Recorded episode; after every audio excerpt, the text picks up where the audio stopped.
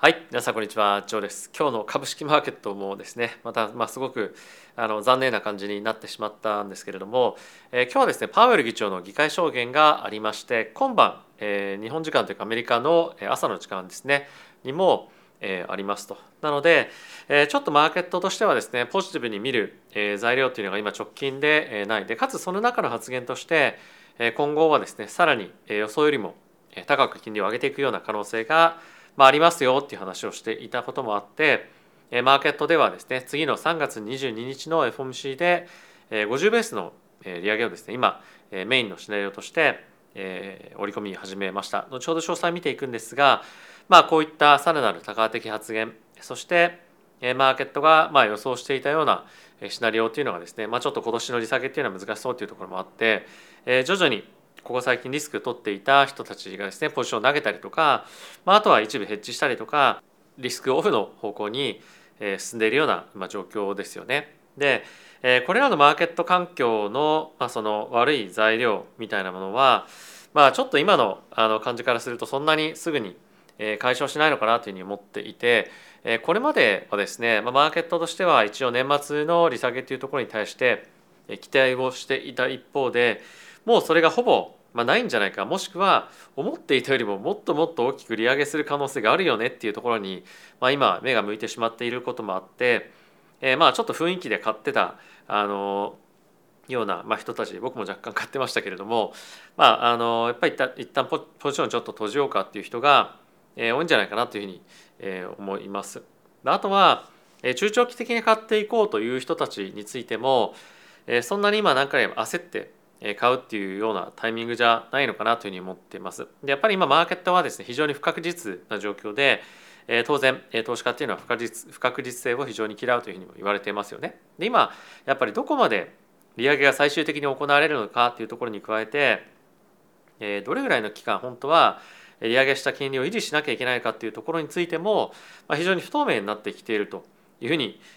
思います。でまあそういったところを見ていく中で今日のパウエル議長の発言とでかつそれをマーケットがどのように織り込んでいるのかでその織り込みってまあ正しいかっていうよりも、まあ、本当にそれでいいのかっていうのって皆さんも含めてどう考えてるのかっていうちょっと一緒に考えていきたいと思います。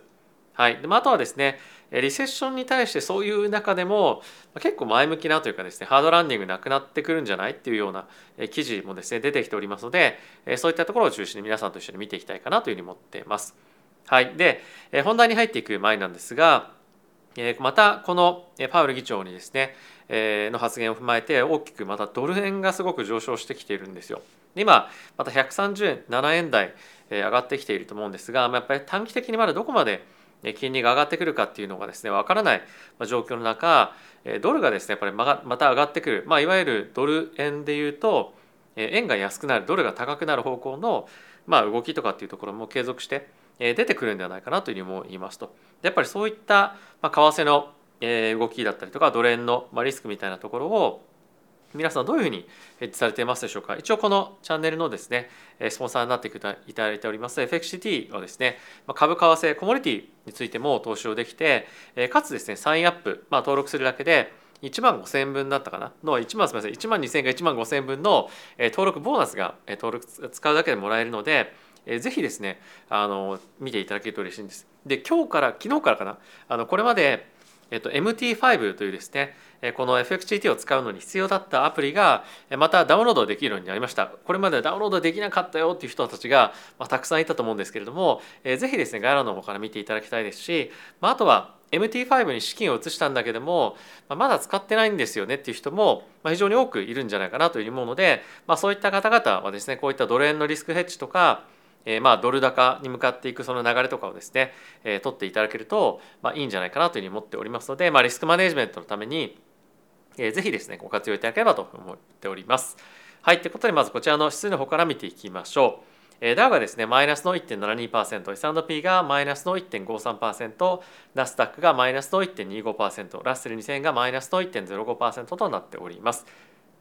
はい、米国の10年債の金利なんですが10年債は動いてないんですよね、まあ、3.976というところで、まあ、やっぱり4%がちょっと重荷になっているというような状況ですね。でそんな中なんですがユーロドルがですねまたえーまあ、ドル高の方向に向かって1.25%そしてドル円も137円台また上がってきました、まあ、140円台いくかどうかというところは一つ注目を集めると思うんですけれども、まあ、やっぱり為替はですね今年本当に大きく動くアセットクラスになると思うので、まあ、この辺りのリスクを取るもしくはしっかりとリスクをですねマネージするためにまあ、この為替を取引できるプラットフォームというのは、まあ、何かしら一つはやっぱり持っていた方がいいんじゃないかなというふうに思っています。で原油なんですが77.41というところでまあ4%弱、まあ、今日はですねドル高に大きく動いたこともあって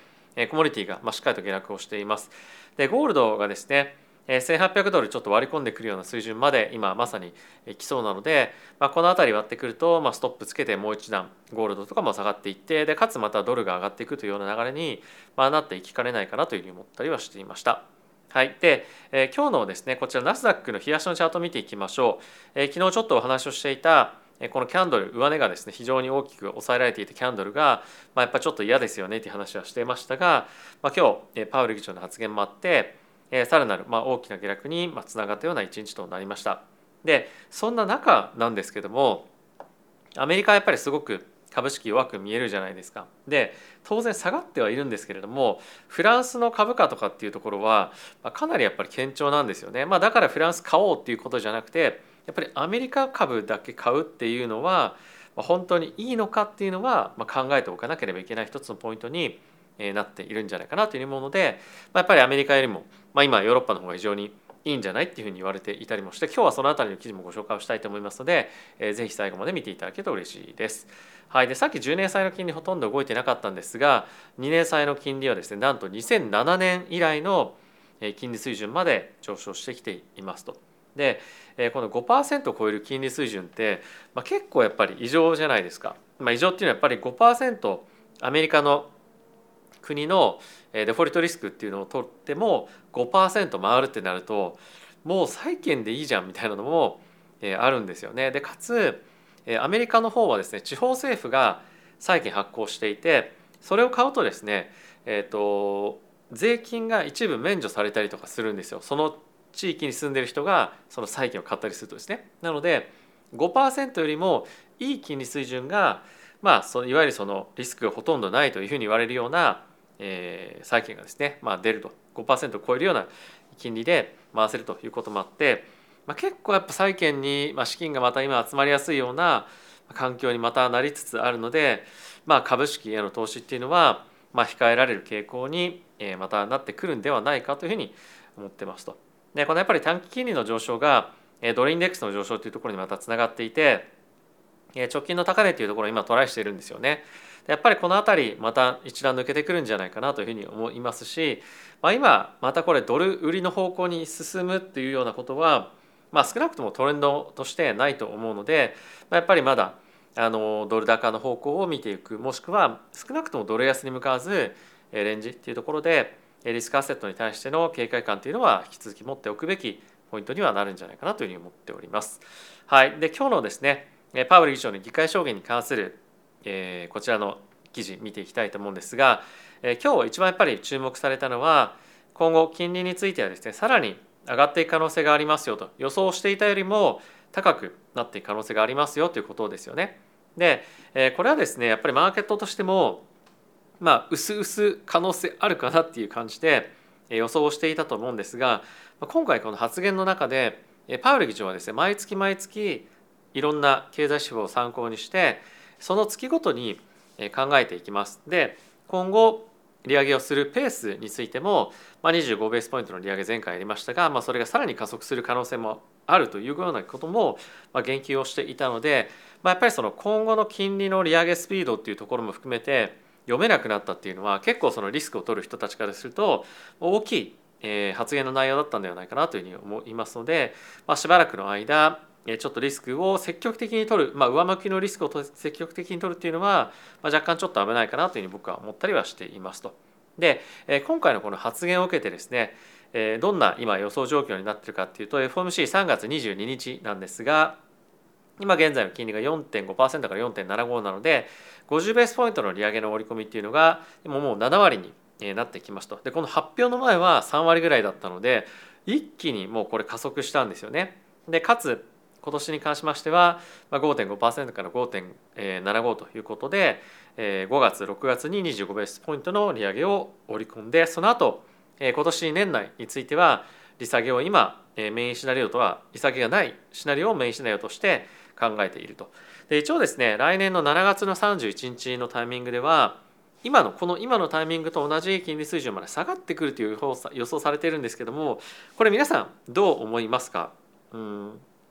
ちょっと正直この楽観シナリオみたいのがメインとして見ておかない方がいいのかなっていうのがやっぱり今の状況を考えると、まあ、ありますよね。まあ、ちょっと前とあのやっぱり環境とか、まあ、センチメントかなり変わってきてるのでリスクをまあ少し抑えるような方向で見ておきたいような今状況かというふうに思っています。でそんな中でなんですが非常に多くの金融の関連会社の方々についてはリセッションのリスクっていうのがですね非常に低くなってきてる。で、えまあリセッションというかハードランディングがなくなってソフトランディングにとどまるんじゃないか、まあ、つまり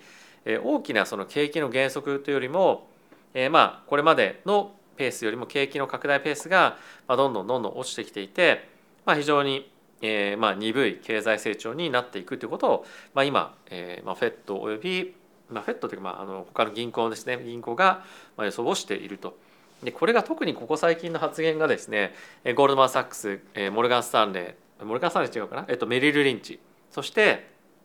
バンコブ・アメリカンというですね、まあ、そうそうたる銀行の面々が CEO レベルの方から発言をしているということで、まあ、若干そういったデータがですね彼らの中では、まあ、見えているっていうのは事実だと思うんですが、まあ、あとは今後、えー、これだけ急速に上げた金利がマーケットにどういった、えー、インパクトをですねどれだけの規模でかつどれだけのスピード感でえ与えるのかでかつ今後利利下げを始めたとしてもその利上げをしてきて1年間ぐらい経ってもそんなに大きな影響がなかったわけじゃないですか。なので、えー、まあ今後どういうペースで下げるとしても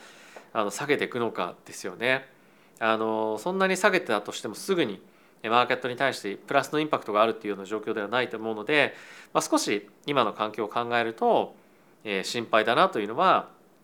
ありますね。まあ、心配っていうのはあのやっぱり不透明感がやっぱり高いっていうのは、まあ、かなりやっぱりマーケットで投資家もそうですしあの一般消費者についても、まあ、お金をやっぱり使うっていうことに対してすごくあのネガティブに考えると思うので、まあ、やっぱり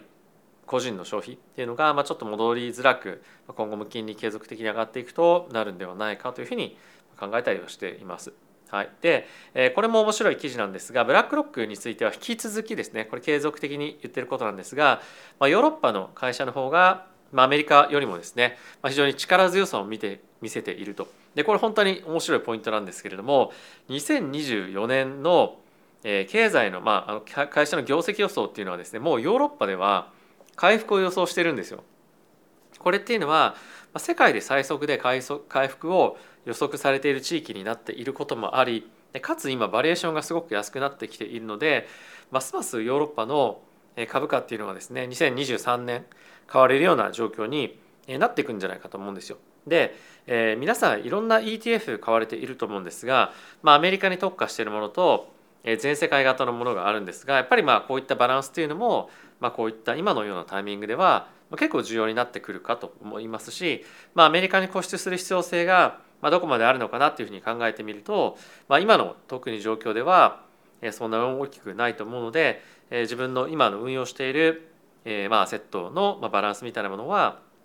まあ、もう一旦ちょっと見てみても面白いんじゃないかなというふうに思ったりはしていました。はい、でもう一個ですねバイデン大統領がえー、タックスをですね、えー、今後上げていく中で、えー、1年間で40万ドル以上の収入がある人たちに対して、えー、もっともっとですね保険料を取りますよということを、えー、まあ言い始めたんですけれども、えー、今ですね国会は上院下院でですねねじれになっていることもあってバイデンがやりたいことっていうのはバイデン大統領がやりたいことっていうのは、まあ、かなり難しいんじゃないかというふうに、まあ、言われているんですが一応まあこういったえポーズみたいなことをですね、まあ、やりますよというところに加えて、まあ、一応あのこういった何かしらの、えことをですね、まあ、言うことによって、まあ、新しい議題とかが出てくると思うのでどういったところに、まあ、フォーカスが当たっていくかっていうのはちょっと注目をして見ていきたいかなと思っています。であとはですねこの大体選挙のタイミングとか、まあ、財政の話になるとこのメディケアというふうに言われるような、まあ、お薬関係とかですね、まあ、そういったあのところのトピックがですね、まあ、上がってくるんですよ。で、えー、大体ですねここなぜあのこういうトピックになるかっていうと、まあ、かなりやっぱり製薬会社に対してあのすごく世間的にやっぱり薬が高いこともあって風当たりが強くなっていたりとか、まあ、あとはやっぱり医療費っていうのを抑えることによって非常に多くの、えー、人々に対して恩恵があるので、まあ、票が取りやすいっていうところもあって、まあ、結構そういったあの恒例行事みたいになっているので、まあ、この辺りについてはあのまた来たかっていう感じで、まあ、聞き流しておく程度でいいのかなというふうに思う一方で今後ですねやっぱりその今ものすごく製薬会社の株が買われてきてもいるので、まあ、継続的にそこに資金が入っていくかどうかっていうのはちょっと注目して見ておきたいですね。1年2年前ぐらいだったかなあの選挙かなんかのタイミングの時に、まあ、同じような議論がですね行われていたんですがあのそのタイミングやっぱりちょっと製薬会社の株っていうのは伸び悩んだんですよね。ただしまあこれが一旦解消されればまた大きく上昇していく方向に向かっていくと思うのでまああの横横っていうふうになっていたりとかちょっと下がってきていたりとかするような状況であればまあ拾っていくチャンスのセクターにはなったりするのかなというには思ったりはしていました。はいってことでいかがでしたでしょうか。えー、ここ最近ですねあの病院に行って薬をもらったこともあってか若干ちょっと喉の、えー、調子が良くなってきたかなというふうに思っていますがはい、えー、皆さんどう感じられていますでしょうか。まあそれは本当にさまつな点ではあるんですが今日もですねちょっとあの深夜の12時ぐらいからドバイ時間ですね会議があったりとかして、えっと、動画を撮り始めるあのタイミングが遅くなったりとかもしてですねなんか最近本当に昼夜問わずいろんな会議があってあの動画をなかなかタイミングよく出すってことがなかなかできていないんですが、まあ、継続してしっかりとこのチャンネルやっていきたいと思いますし、まあ、あとはえー、本当にご支援いただいている皆さんに対してもですね、まあ、期待にお応えしたいということもあります。えー、本当にこの活動ができているのもですねこうやって見てくださっている方々そして、えー、メンバーシップの方々のおかげなので今後も継続して応援していただけると嬉しいなというふうに思っております。はい、ってことで皆さん今日も動画ご視聴ありがとうございました。また次回の動画でお会いしましょう。さよなら。